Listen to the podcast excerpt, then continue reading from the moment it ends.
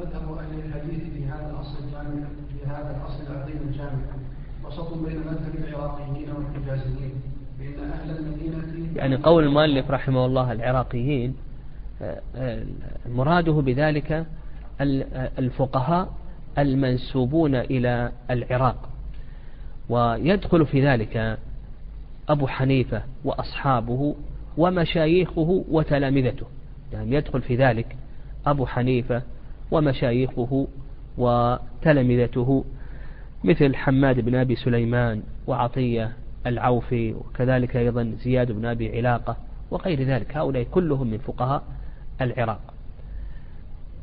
وكذلك أيضا قوله الحجازيين يعني المنسوبون الحجاز فقهاء الحجاز. ويدخل في ذلك الإمام مالك رحمه الله تعالى وتلامذته ومشايخه. فيقول لك الشيخ رحمه الله بأن مذهب أهل الحديث وسط بين مذهب العراقيين ومذهب الحجازيين كما سيبينه رحمه الله تعالى فيما يتعلق في الأطعمة والأشربة. نعم. فإن أهل المدينة مالك وغيره يحرمون من الأشربة كل مسلم كما صح في ذلك النصوص عن النبي صلى الله عليه وسلم من وجوه متعددة وليسوا في الأطعمة كذلك بل الغالب عليهم فيها عدم التحريم. فيبيحون الطيور مطلقا وإن كانت من داخل المخالف ويكرهون كل كل دينار من السلاح وفي تحريمها عن مالك روايتان. وكذلك في الحشرات عنهم هل هي محرمة أو مكروهة روايتان. وكذلك البغال والخمير. وروي عنه أنها مكروهة أشد من كراهة السباع. وروي عنه أنها محرمة بالسنة دون تحريم الحمير والخيل أيضا يكرهها لكن دون كراهة السباع. نعم هذا أصل المالكية. يعني الشيخ رحمه الله تعالى بين لك, بين لك الآن ما هو أصل المالكية في الأطعمة والأشربة. المالكية في الأشربة يوافقون نعم آه، المالكية في الأشربة يقابلون الحنفية. الحنفية يتوسعون في باب الأشربة ويضيقون في باب الأطعمة. المالكية يضيقون يتوسعون في باب الأطعمة وأما الأشربة فكما ذكر الشيخ رحمه الله أنهم يحرمون كل مسكر. فالإمام مالك رحمه الله تعالى هو أوسع الناس في باب الأطعمة لا يكاد يحرم شيئا. مع أن النصوص صريحة حيث بثعلب الخشني أن النبي صلى الله عليه وسلم نهى عن كل ذي ناب من السباع ومخلب, ومخلب من الطير ومثل أيضا حيث ابن عباس رضي الله تعالى عنهما. لكن تجد أن الإمام مالك رحمه الله تعالى مذهب المالكية يبيحون سائر السباع ويبيحون سائر الطير وكذلك أيضا يبيحون الحشرات ويبيحون البغال والحمير إلى آخره. فتجد أن المالكية رحمهم الله تعالى يتوسعون في جانب الأطعمة. طيب الحنفية الحنفية يضيقون في جانب الأطعمة. حتى أن الإمام أبا حنيفة رحمه الله يقول بأن حيوانات البحر يعني حيوانات البحر يرى أن كلها محرمة إلا السمك. كل حيوان البحر عنده محرمة إلا السمك إلا ما طفى منه. فيقول بأنه حرام. فالسمك حلال إلا ما طفى منه فإنه حرام. فهذان طرفان. مذهب أهل السنة والجماعة مذهب أهل الحديث نعم كالإمام أحمد وغيره وسط بين المالكية الذين يتوسعون في باب الأطعمة فيبيحون حتى ما نص النبي صلى الله عليه وسلم على تحريمه. كل ذي ناب من السباع وكل ذي مخلب من الطير. وبين الحنفية الذين يحرمون كل ما في البحر إلا السمك إلا ما طفى منه. يقولون الأصل في ذلك الحل إلا ما نهى عنه النبي صلى الله عليه وسلم. والنبي صلى الله عليه وسلم إنما نهى عن كل ذي ناب من السباع ومخلب من الطير. كذلك أيضا فيما يتعلق بالأشربة. المالكية يحرمون كل مسكر وهكذا جاء في آه، آه، السنة. أن النبي صلى الله عليه وسلم قال كل مسكر خمر وكل خمر حرام. لكن بالنسبة للحنفية فإن الإمام أبا حنيفة رحمه الله تعالى يضيق فيما يتعلق بتعريف آه، الخمر. ف يعني يتوسع. يتوسع في الأشربة ويضيق في تعريف الخمر بمعنى أنه يحصر الخمر في الني من عصير العنب إذا غلى وقذف بالزبد إذا غلى واشتد وقذف بالزبد. وصاحب يقولان بأن الخمر هو الني من عصير العنب إذا غلى وإن لم يقذف بالزبد. مع أن أهل الحديث يقولون بأن الخمر هو ما فسر به النبي صلى الله عليه وسلم الخمر كل مسكر كل مسكر خمر وكل خمر حرام. فهذان طرفان في باب الأشربة الحنفية يتوسعون في باب الأشربة حتى إنهم يحصرون الخمر في عصير العنب فقط بخلاف المالكية فإن المالكية يقولون كل مسكر خمر إلى آخره. وكما أنهم يتقابلان في باب الأشربة يتقابلان أيضا في باب الأطعمة. والصواب في ذلك ما ذهب إليه أهل الحديث وأن النبي صلى الله عليه وسلم حرم كل مسكر كل مسكر خمر كما أنه أباح الأطعمة سائر الأطعمة هذه مباحة إلا ما حرمه الشارع. وسائر الأشربة أيضا مباحة إلا ما حرمه الشارع وهو الخمر وفسرها الإنسان بأنه كل مسكر. نعم. وأهل الكوفة في باب الأشربة مخالفون لأهل المدينة ولسائر الناس. ليست الخمر ليست الخمر عندهم إلا العنب ولا يحرمون القليل من المسكر إلا أن يكون خمرا من العنب أو أن يكون من نبيذ التمر أو الزبيب يعني يعني نفهم كلام الحنفية. الحنفية يقولون إذا أسكر فإنه محرم. إذا لم يسكر يعني الشراب إذا أسكر فإنه محرم. إذا لم يسكر فإن كان من عصير العنب فإنه محرم. إذا لم يكن من عصير العنب من سائر المسكرات لكنه لا يسكر إذا كان قليلا لا يسكر فإنه لا يحرم. يعني إذا شرب ما يسكره فإنه يحرم. إذا شرب شيئا لا يسكره فإن كان من عصير العنب حرم. لأن الخمر عندهم هو عصير العنب إذا غلى واشتد وقذف بالزبد. أما إذا لم يكن من عصير العنب وإن كان يسكر إذا كان كثيرا فإنه لا يحرم. نعم. ليس الخمر عندهم ليست الخمر عندهم إلا من العنب ولا يحرمون القليل من المسلم إلا أن يكون خمرا من العنب أو أن يكون من نبيذ التمر أو زبيب النيل أو يكون من مطبوخ عصير العنب إذا لم يذهب ثلثان وهم في الأطعمة في غاية التحريم حتى حرموا الخيل والضباب وقيل إن أبا حنيفة يكره الضرب والضباع ونحوها فأخذ أهل الحديث بالأجوبة بقول أهل المدينة وسائر أهل الأمصار موافقة بالسنة المستفيضة عن النبي صلى الله عليه وسلم وأصحابه بالتحريم وزادوا عليه بمتابعة السنة وصنف الإمام أحمد كتابا كبيرا في الأشرفة ما علمت أحدا صنف أكثر منه وكتابا أصغر منه وهو أول من أظهر في العراق هذه السنة. حتى إنه دخل بعضهم بغداد فقال هل فيها من يحرم النبي فقالوا لا إلا أحمد بن حنبل دون غيره من الأئمة. نعم النبيذ الأصل فيه الحل والنبيذ هو ما ينبذ في الماء من تمر أو زبيب أو عسل أو نحو ذلك لكي يحليه. والأصل في هذا النبيذ الحل وقد جاء في حديث جابر في الصحيحين أن النبي صلى الله عليه وسلم استسقى. فقال رجل ألا أسقيك نبيذا؟ فقال النبي صلى الله عليه وسلم نعم. فأتاه بنبيذ فشربه النبي عليه الصلاة والسلام. لكن النبيذ الذي يرى الإمام أحمد رحمه الله تحريمه هو النبيذ الذي يسكر لأن هذا النبيذ إذا غلى واشتد وقذف بالزبد يعني أصبح كغليان القدر هذا يكون مظنة للإسكار نعم. وأخذ فيه بعامة السنة حتى إنه حرم العصير والنبيذ بعد ثلاثة وإن لم يظهر فيه شدة. متابعة للسنة المذكورة في ذلك لأن الثلاثة مظنة مظنة ظهور الشدة غالبا. نعم وفي صحيح مسلم أن النبي صلى الله عليه وسلم كان يشرب العصير يعني كان يشرب النبيذ إلى مساء الثالثة. فبعد مساء الثالثة يأمر به النبي صلى الله عليه وسلم فيهراق أو يسقى القادم بعد مساء الثالثة هل يحرم أو لا يحرم؟ إلى آخره. هذا موضع خلاف بين أهل العلم رحمهم الله والمشهور مذهب الإمام أحمد كما ذكر الشيخ رحمه الله أنه يرى تحريم النبيذ بعد مساء الثالثة لأنه مظنة الإسكار. والرأي الثاني رأي المالكية أن النبيذ إنما يحرم إذا أسكر. يعني إذا غلا واشتد قذف بالزبد أصبح مسكرا حرم.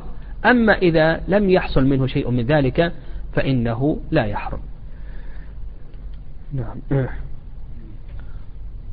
والحكمة هنا مما مما تخفى قيمة المظنة مقام الحكمة حتى إنه كره الخليطين. إما كراهة تنزيل أو تحريم. يعني الخليطين كأن تنبذ في الماء تمرا وزبيبا. لأن هذا أدعى إلى تسارع آه، آه، السكر يعني يكون هذا مظنة السكر. أدعى إلى أن يشتد وأن يقذف بالزبد. فإذا آه، جعلت في في في النبيذ تمرا وزبيبا أو تمرا وعسلا ونحو ذلك هذا هو الخليطان فالإمام أحمد رحمه الله يكره الخليطين نعم. حتى انه كره الفريقين إما كراهة تنزيل أو تحريم على اختلاف الروايتين عنه. وحتى اختلف قوله في الانتباه في الاوعيه هل هو مباح أو محرم أو مكروه. لأن أحاديث النهي كثيرة جدا وأحاديث النسك قليلة. فاختلف اجتهاده. هل تنسخ تلك الأخبار المستفيضة هل تنسخ تلك الأخبار المستفيضة بمثل هذه نعم. في أول الأمر النبي صلى الله عليه وسلم نهى عن الانتباد في بعض الأوعية. يعني أن يجعل النبيذ في بعض الأوعية يجعل فيها ماء وينبذ فيها شيء من التمر أو الزبيب أو العسل إلى آخره. هذا في أول الأمر ثم بعد ذلك نسخ. فقال وسلم كنت نهيتكم عن الانتباذ إلا في وعاء كذا فانتبذوا ما شئتم ولا تشربوا مسكرا. وإلا في أول أمر نهى النبي صلى الله عليه وسلم عن الانتباذ في الحنتم والمقير إلى آخره. هذه بعض الأوعية والدبة إلى آخره. نهى النبي صلى الله عليه وسلم عن الانتباد فيها لأن هذا آه، آه، أدعى إلى تسارع شدته بحيث أنه يشتد ويقذف بالزبد. ثم بعد ذلك نسخ ذلك كما جاء في حيث أبي سعيد في صحيح مسلم. حيث بريدة في صحيح مسلم. نعم. واختلف اجتهاده هل تنسخ تلك الأخبار المستفيضة بمثل هذه الأخبار التي لا تخرج عن كونها أخبار آحاد ولم يخالف ولم يخرج البخاري منها شيئا. وأخذوا في الأطعمة لقول أهل الكوفة لصحة السنن عن النبي صلى الله عليه وسلم بتحريم كل ذي من السباع وكل ذي من الطير وتحريم لحوم الحمر لأن النبي صلى الله عليه وسلم أنكر على من تمسك بهذا الباب بعدم وجود نص التحريم في القرآن حيث قال لا ألقين أحدكم متكئا على أهل كلبه يأتيه الأمر من أمري مما أمرت به أو نهيت عنه فيقول بيننا وبينكم هذا القرآن فما وجدنا فيه من حلال استحللناه وما وجدنا فيه من حرام حرمناه ألا وإني أوتيت القرآن ومثله معه وإنما حرم رسول الله صلى الله وإنما حرم رسول الله صلى الله عليه وسلم كما حرم الله تعالى. وهذا المعنى محفوظ عن النبي صلى الله عليه وسلم من غير وجه. نعم. فالخلاصة في هذه الجملة التي ذكرها الشيخ رحمه الله تعالى أن نفهم أصل المالكية وأصل الحنفية في مسائل الأطعمة والأشربة. وأن أصل المالكية في مسائل الأطعمة التوسع وأنهم لا يكادون يحرمون شيئا من الحيوانات والطيور والحشرات وإن كانوا ينصون على الكراهة إلا أنهم يرون إباحة ذلك. هذا هو الأصل. وبهذا تفهم فروعا كثيرة على مذهب المالكية. إذا سئلت عن هذا الحيوان إلى آخره ما حكمه عند المالكية؟ فإن المالكية يرون الإباحة. وأصل والأصل الثاني أصل الحنفية فيما يتعلق ب فيما يتعلق بالأشربة وأن أبا حنيفة رحمه الله تعالى يتوسع في باب الأشربة وكما تقدم لنا أنه يخص الخمر بماء العنب إذا غلا واشتد وقذف بالزبد.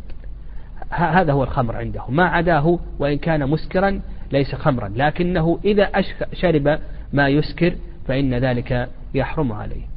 أما بالنسبة لأهل الحديث فإنهم أخذوا في باب الأطعمة بمذهب الحنفية وأما في باب الأشربة فأخذوا بمذهب أهل المدينة المالكية. الإمام أحمد رحمه الله أخذ وهذا في الجملة في باب الأشربة بمذهب المالكية وأن كل مسكن خمر وكل خمر حرام وأما في باب الأطعمة فمذهب الحنفية وأن النبي صلى الله عليه وسلم نهى عن كل ذي ناب من السباع ومخلب من الطير وإن كان الحنفية يضيقون كما تقدم وكما ذكر الشيخ رحمه الله تعالى أن أبا حنيفة يحرم الضب وكما ذكرنا أنه يحرم سائر حيوانات البحر إلا السمك إلا ما طفى منه. نعم. واعلموا أن ما حرمه رسول الله صلى الله عليه وسلم إنما هو زيادة تحريم ليس نسخا للقرآن. لأن القرآن إنما دل على أن الله لم يحرم إلا الميته والدم ولحم يعني الزيادة على النص هذه مسألة أصولية. الزيادة على النص هل هي نسخ أو ليست نسخا؟ هذه مسألة أصولية. وقد قسمها الأصوليون إلى ثلاثة أقسام. القسم الأول القسم الأول أن تكون الزيادة غير المزيد. فهذه ليست نسخا بالاتفاق. أن تكون الزيادة من غير المزيد. فهذه ليست نسخا بالاتفاق. كان يرد النص في الصلاة ثم بعد ذلك يرد نص آخر في الصدقة. فإذا كانت الزيادة غير المزيد فهذه ليست نسخا نسخا بالاتفاق. القسم الثاني أن تكون الزيادة شرطا في المزيد كأن يرد النص في الطهارة في الصلاة ثم بعد ذلك يرد نص في اشتراط الطهارة في الصلاة.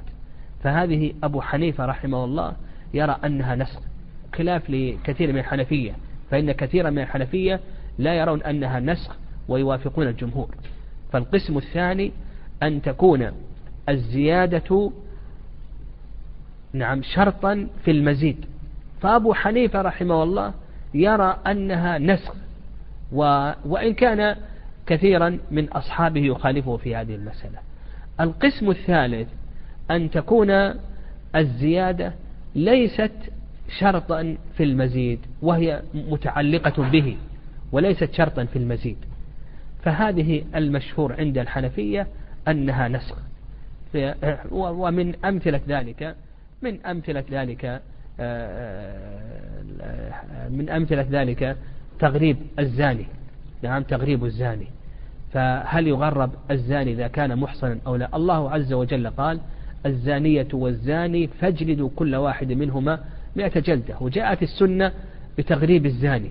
فهل يغرب أو لا يغرب؟ الحنفية رحمهم الله تعالى يرون عدم التغريب لأنهم يرون أن الزيادة على النص نسخ إلى آخره والآحاد لا ينسخ المتواتر إلى آخره وقد رد يعني وأشد من تكلم عليهم الشوكاني رحمه الله في كتابه آه، نيل الأوطار. وكذلك أيضا ابن القيم رحمه الله آه، رد هذا القول في كتابه إعلام الموقعين إلى آخره. المهم الزيادة على النص هذه تنقسم إلى هذه الأقسام الثلاثة. القسم الأول أن ألا تتعلق الزيادة بالمزيد فهذه ليست نسخا بالاتفاق. القسم الثاني أن تتعلق به وتكون شرطا فهذه عند أبي حنيفة أنها نسخ خلاف لكثير من الحنفية. القسم الثالث آه، أن تتعلق بالمزيد وليست شرطا فعند الحنفية أنها نسخ وعند آه، جماهير العلماء رحمهم الله أنها ليست نسخا. نعم. وعلموا أن ما حرمه رسول الله صلى الله عليه وسلم إنما هو زيادة تحريم ليس نسخا للقرآن لأن القرآن إنما دل على أن الله لم يحرم إلا الميتة والدم ولحم الخنزير وعدم التحريم ليس تحليلا وإنما هو بقاء للأمر على ما كان وهذا قد ذكره الله في سورة الأنعام التي هي هي مكية باتفاق العلماء. ليس كما ظنه أصحاب مالك والشافعي أنها من أواخر القرآن نزولا وإنما هي وإنما سورة المائدة هي متأخرة. وقال الله فيها أحل لكم الطيبات فعلم أن عدم التحريم المذكور في سورة الأنعام ليس تحليلا وإنما هو عفو فتحريم رسول الله صلى الله عليه وسلم رافع بالعفو ليس نسبا للقرآن. لكن لم يوافق أهل الحديث الكوفيين على جميع ما حرموه بل أحلوا الخيل بصحة السنن عن النبي صلى الله عليه وسلم بتحليل خير وخيبر وبأنهم ذبحوا على عهد رسول الله صلى الله عليه وسلم فرسا وأكلوا لحمه وأحلوا الضبط لصحة السنن عن النبي صلى الله عليه وسلم بأنه قال لا أحرمه وبأنه أكل على مائدته وهو ينظر ولم ينكر على من أكله وغير ذلك مما جاءت فيه الرخصة. فنقصوا على ما حرمه أهل الكوفة من الأطعمة كما زادوا على أهل المدينة في الأشربة لأن النصوص الدالة على تحريم الأشربة المسكرة أكثر من النصوص الدالة على تحريم الأطعمة. يعني يعني هنا الشيخ رحمه الله ذكر أن أهل الحديث وافقوا الحنفية أهل العراق فيما يتعلق بالأطعمة لأن أهل العراق يحرمون كل ذي يحرمون كل ذي ناب من السباع وكل مخلب من الطير إلا أنهم خالفوه فيما صحت به السنة. مثلا الخيل الحنفية يرى يرون تحريم الخيل ومع ذلك جاءت به السنة كما في حديث أسمى في البخاري أنهم ذبحوا فرسا على عهد رسول الله فأكلوه. كذلك أيضا الضب الحنفية يرون تحريمه وأيضا ما يتعلق بحيوان البحر. فإن الله سبحانه وتعالى آه، قال حل لكم صيد البحر وطعامه إلى آخره. نعم، الشيخ ما أشار إلى ذلك. فهم أخذوا بمذهب الحنفية فيما يتعلق في باب الأطعمة إلا أنهم خالفوهم فيما خالفوا فيه السنة من تحريم الخيل والضب وكذلك أيضا فيما يتعلق بحيوانات البحر. كذلك أيضا المالكية هم أهل الحديث وافقوا المالكية فيما يتعلق في باب الأشربة وأن كل مسك خمر وكل خمر حرام إلا في في بعض الأشياء التي حرمها المالكية فإن أهل الحديث لم يحرموها. نعم. و نعم. سيذكر نعم. نعم. نعم. قال فنقصوا عما حرمه أهل الكوفة من الأطعمة كما زادوا على أهل المدينة في الأشربة. أهل المدينة فيما يتعلق بالأشربة يشددون في الأشربة وكما تقدم أنهم يرون أن كل مسكن خمر وأن كل خمر حرام. فمثلا عند الإمام مالك رحمه الله تعالى آه، لا يجوز الانتباه في بعض الأوعية. يعني في بعض التي نهى عنها النبي صلى الله عليه وسلم في بعض الأوعية التي نهى النبي صلى الله عليه وسلم عن الانتباه فيها الإمام مالك رحمه الله يرى أنها أن النهي لم ينسخ. وأهل الحديث يرون أن النهي قد قد قد نسخ لوجود الدليل حيث بريدة. يعني حيث بريدة. فأهل الحديث وإن كانوا يوافقون أهل المالكية في باب الأشربة إلا أنهم يخالفونهم فيما دل عليه النص. فالانتباه في بعض الأوعية كما تقدم لنا أنه نسخ. الإمام مالك رحمه الله يرى أن النهي لا يزال قائما وأن النسخ لم يحصل. أهل الحديث يخالفون أهل المدينة كما أنهم خالفوا أهل العراق في بعض المسائل. نعم. لأهل المدينة سلف من الصحابة والتابعين في استحلال ما أحلوه.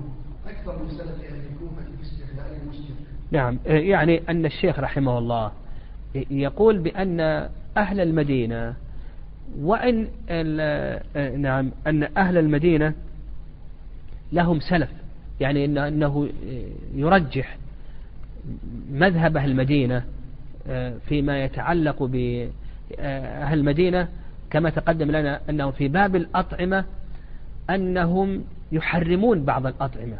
كما تقدم لنا أنهم آه، نعم أنهم يحلون. أهل المدينة أنهم يحلون كل ذي ناب من السباع كل ذي مخلب من الطير. هذا يخالف السنة. الحنفية أبو حنيفة يقصر الخمر على عصير العنب. هذا يخالف السنة. كلاهما يخالف السنة في هاتين المسألتين. في استحلال ما استحله المالكية فيما يتعلق بكل ذي ناب من السباع وكل ذي مخلب من الطير خلاف السنة. قصر الخمر على عصير العنب هذا خلاف السنة. كلاه مخالف للسنة. لكنك يقول لك الشيخ يعتذر لأهل المدينة. يقول أهل المدينة وإن أباحوا كل ذي ناب من السباع وكل ذي مخلب من الطير إلا أن لهم أصل. هناك من الصحابة من قال بهذا. فهو وارد عن عائشة وارد عن جابر وارد عن ابن عمر رضي الله تعالى عن الجميع.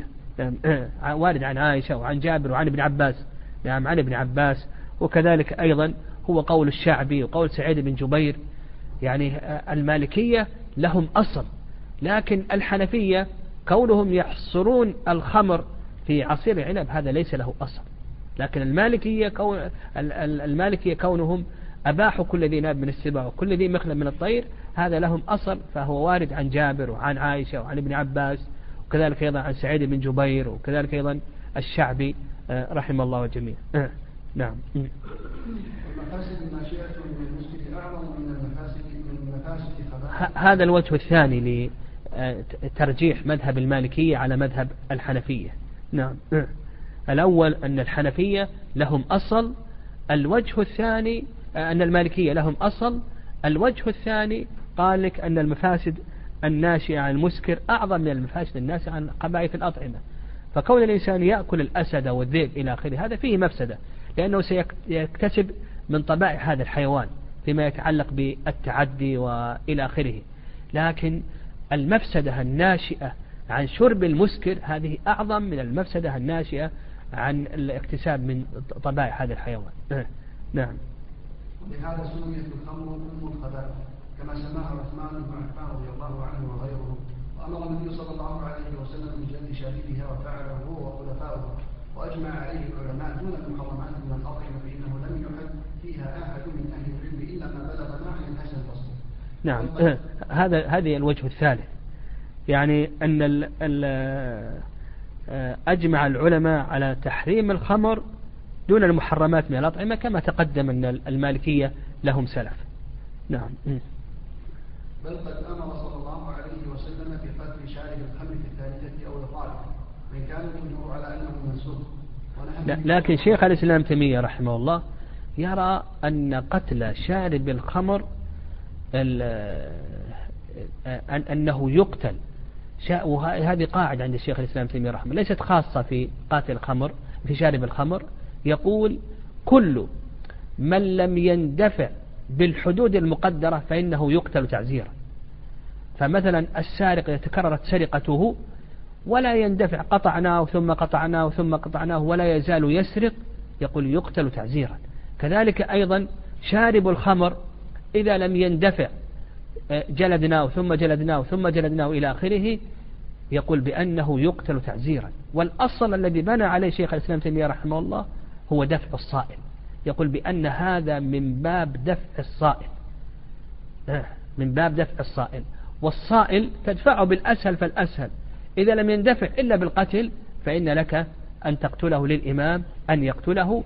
وهذا آه، كما تقدم أن هذا من باب آه، دفع الصائل ويقتل تعزيرا. ابن حزم رحمه الله يرى أنه يقتل حدا. لكن شيخ الإسلام تيمية رحمه الله يرى أنه يقتل تعزيرا. وجمهور العلماء رحمهم الله تعالى يرون أنه آه، آه، أن النهي منسوخ. وما ذهب إليه شيخ الإسلام تيمية رحمه الله؟ هو السياسة الشرعية. يعني إذا كان هذا الشخص لا ينكف شره بالحدود المقدرة التي شرعها الشارع جعله شيخ الإسلام تيمية رحمه الله من باب الصائل وأنه إذا لم يندفع بالحدود المقدرة فللإمام أن يقتله على وجه التعزير. نعم. وإن كان الجمهور على أنه منسوخ ونهى النبي صلى الله عليه وسلم فيما صح عنه عن تأكيد الخمر وأمر بشق ظروفها وكسر إيمانها وإن كان قد اختلفت الرواية عن أحمد هل هذا باطل أو منسوخ؟ نعم إيه.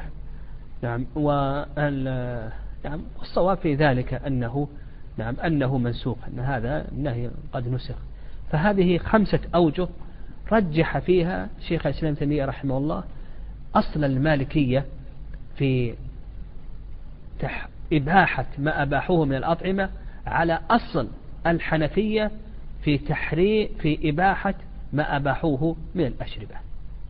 وأن إباحة الحنفية أهون من إباحة من أن إباحة المالكية أهون من إباحة الحنفية. آه، نعم.